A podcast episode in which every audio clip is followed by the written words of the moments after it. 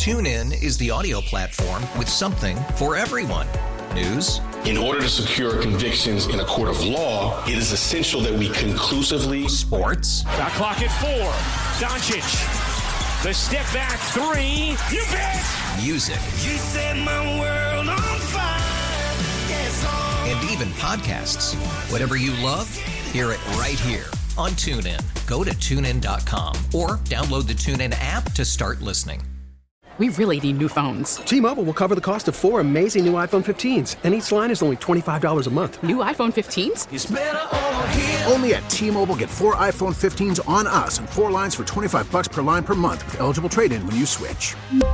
Minimum of four lines for $25 per line per month with auto pay discount using debit or bank account. $5 more per line without auto pay, plus taxes and fees. Phone fee at 24 monthly bill credits for well qualified customers. Contact us before canceling account to continue bill credits or credit stop and balance on required finance agreement due. $35 per line connection charge applies. Ctmobile.com. You're listening to Eye on the Community. I'm Vicki Pepper. Assuming you aren't a veteran or other person who suffers from post traumatic stress, fireworks can be fun. But those big booms and cracks are terrifying for our furry friends, and more pets go missing on the 4th of July than at any other time of the year. Here to discuss how to keep our furry family members safe during the 4th of July and all summer long is Ryan Long and Jackie Schart, Animal Services Operation Chiefs at Riverside County Animal Services. Thank you so much for joining me. Thank you for having Thank us. you for having us. Start by telling us the services that the Riverside County Animal Shelter provides across its campuses. Riverside County Animal Services services animal control, animal evacuations, spay and neuter services, low cost vaccine clinics, a pet food bank, lost and found, pet adoptions, and pet foster programs from the edge of Orange County all the way to the Arizona border.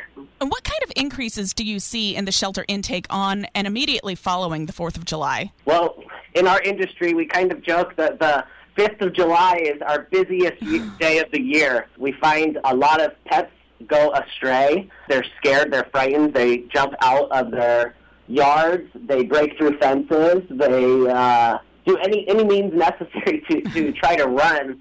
They find themselves a lot of times here at the shelter. Mm-hmm. And what does that mean for the animals who are in the shelter? So for us, our biggest concern is the quantity of animals, because the more animals that we have, we have to worry about space and capacity, and we also have to worry about stress and potential disease spread.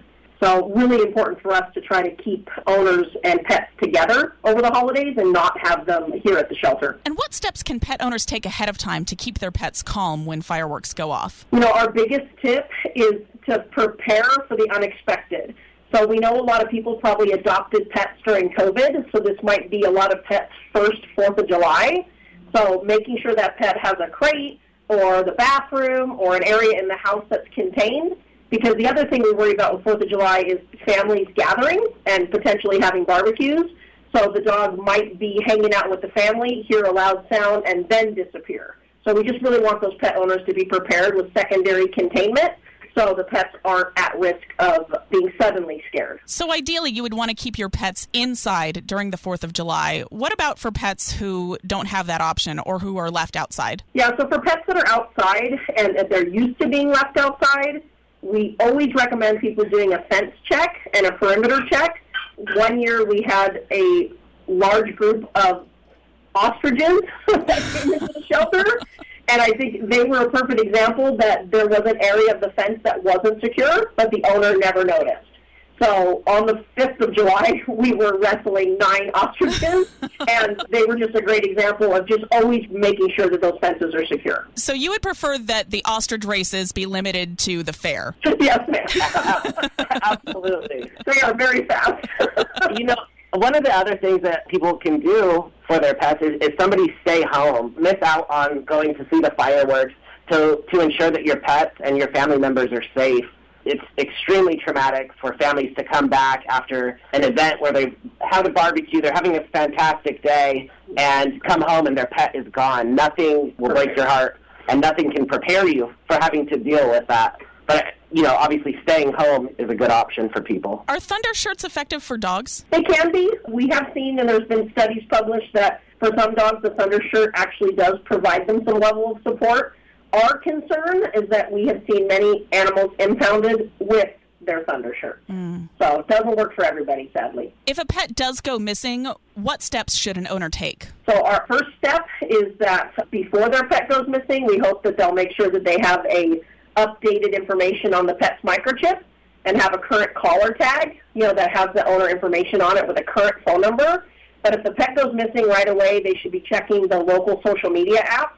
So we're finding that a lot of community members are connecting on Nextdoor and also on Facebook Lost and Found pages just for pets and absolutely checking our shelter website that's updated every 30 minutes with a current photo. And for owners who are just now realizing, oh my goodness, my pet isn't microchipped, where can they go to get that done? There's appointments available on our website for vaccination clinic and microchipping clinic.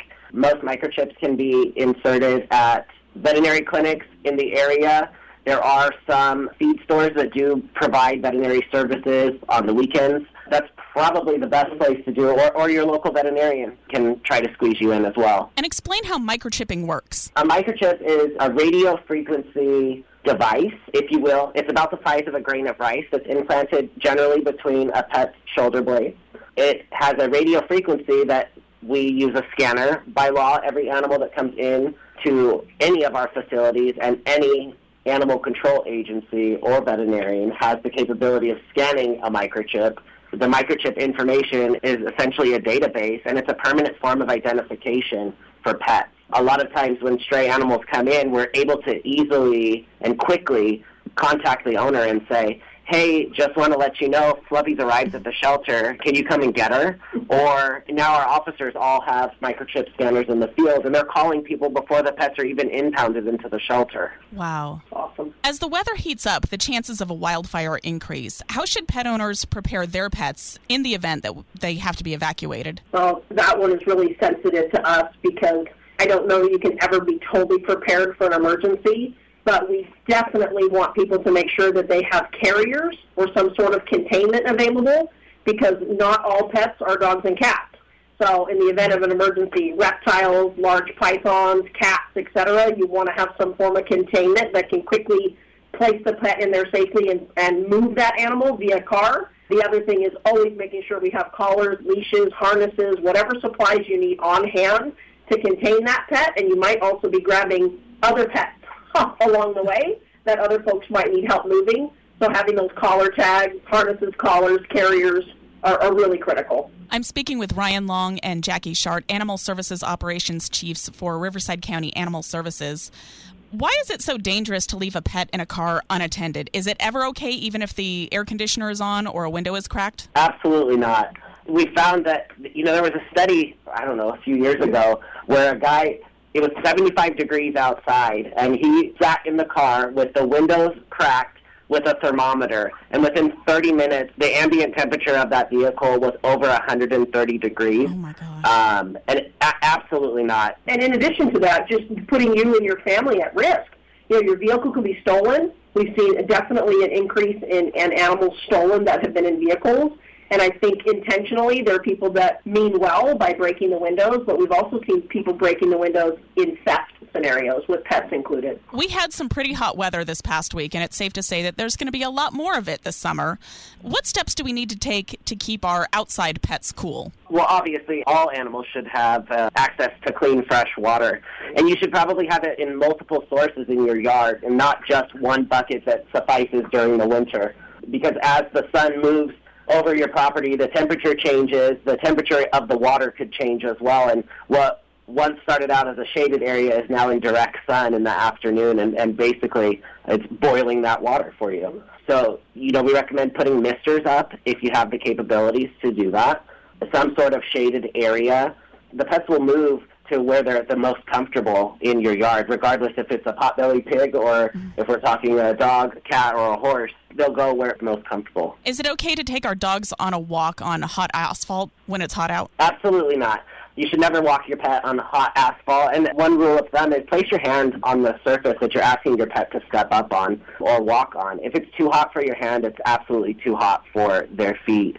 We have had cases that have come in where people thought it was a good idea, and what they did was burn the pads of their pet's feet. A horrible situation, extremely painful because anytime that animal needs to try to move around, they're having to put pressure on that area. And this is our plea to pet owners. I know we're just coming out of the pandemic and California is starting to open, but we are begging you to stay home and keep your pets home because any additional stress, especially in the heat, is putting your pets at risk. I feel like we hear this a lot, but it just doesn't sink in with a lot of people. Why is it so important to spay and neuter our pets? Well, for us, I think the overall concern is that pets that are not part of a breeding program, they are absolutely at an advanced risk for complications due to pregnancies, and we're always worried about unwanted unwanted animals. So if your pet's part of a breeding program, that's one thing, but if it's just your family companion animal, they're definitely at risk of complications from pregnancies, and, and, we don't want to see unwanted babies ever. I've been speaking with Ryan Long and Jackie Schart, Animal Services Operations Chiefs at Riverside County Animal Services. Is there anything else you want us to know, and where can we go to get more information about anything that we've been talking about today? Well, our website is rcdas.org. We've got a list of frequently asked questions there, how you can get involved in the organization if you're interested in fostering, tips and tricks for any kind of pet issue that you may have. We've got some training advice on there as well. We've got some just ways to get involved into the community and how we can make a difference together. And two of our exciting programs that we just like to mention real quickly is we're engaging our community and we're asking for people to sign up as volunteer ambassadors. So that would be so crucial for us during the 4th of July and during the summer. We actually provide those volunteers with microchip scanners. And we ask you to be a community liaison and work with the department to help those people that find pets scan for microchips and help that reunification. How would someone get involved with that? So they just reach out to us via our website. We have opportunities there on our volunteer website that says Community Ambassador and they can find out more information there. Thank you so much for talking with us today, and thank you for helping to keep our furry friends safe. Mm, thank you for thank your time. You. It was our pleasure. TuneIn is the audio platform with something for everyone. News. In order to secure convictions in a court of law, it is essential that we conclusively. Sports. The clock at four. Doncic. The step back three. You bet. Music. You set my world even podcasts. Whatever you love, hear it right here on TuneIn. Go to tunein.com or download the TuneIn app to start listening.